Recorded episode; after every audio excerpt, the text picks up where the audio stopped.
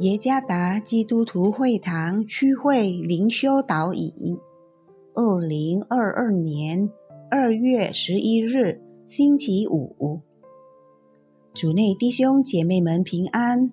今天的灵修导引，我们要借着圣经罗马书第三章二十五下节来思想今天的主题：神的意。作者。防人康传道，罗马书第三章二十五下节，要显明神的意，因为他用忍耐的心宽容人先时所犯的罪。瓦蒂带着他的妹妹去散步，由于他的粗心，妹妹摔倒了，腿受伤，扭伤了，他被母亲骂了一顿。他很生气，所以他离家出走，并留在他姑姑家。他告诉姑姑，母亲对他不公平。几天后，他的父亲来接他，而他的父亲诉说他离开后母亲的悲伤。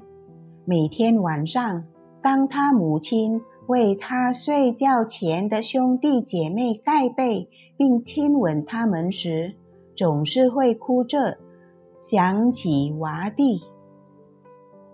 保罗揭示，基督的宝血除了成为挽回祭和赦罪祭以外，也同时彰显了上帝的公义。为什么保罗要强调上帝的公义？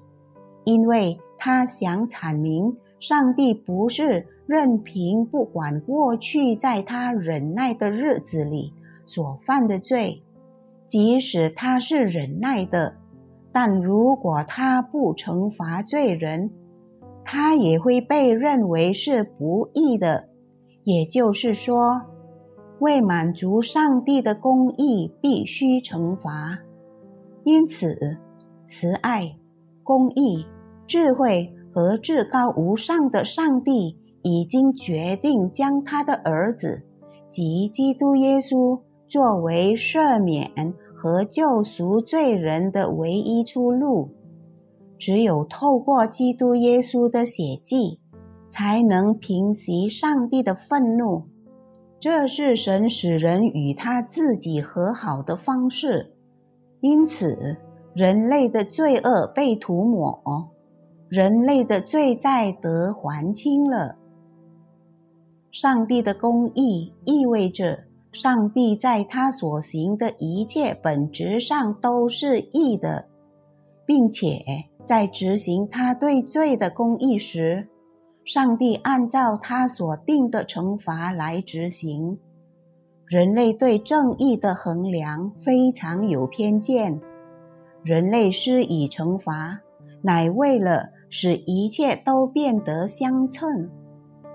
越主观的案件，尤其是和他自己有关的，就会期望以最严厉的报复来满足自己的一种方式。另一方面，上帝的公义是与上帝公义的品格相关的，因着他的慈爱和公义，所以他忍耐并再次接纳我们。公义的神已将人的罪定在基督耶稣身上，因为只有基督耶稣才能满足上帝赦免人类之罪恶的要求。主耶稣赐福。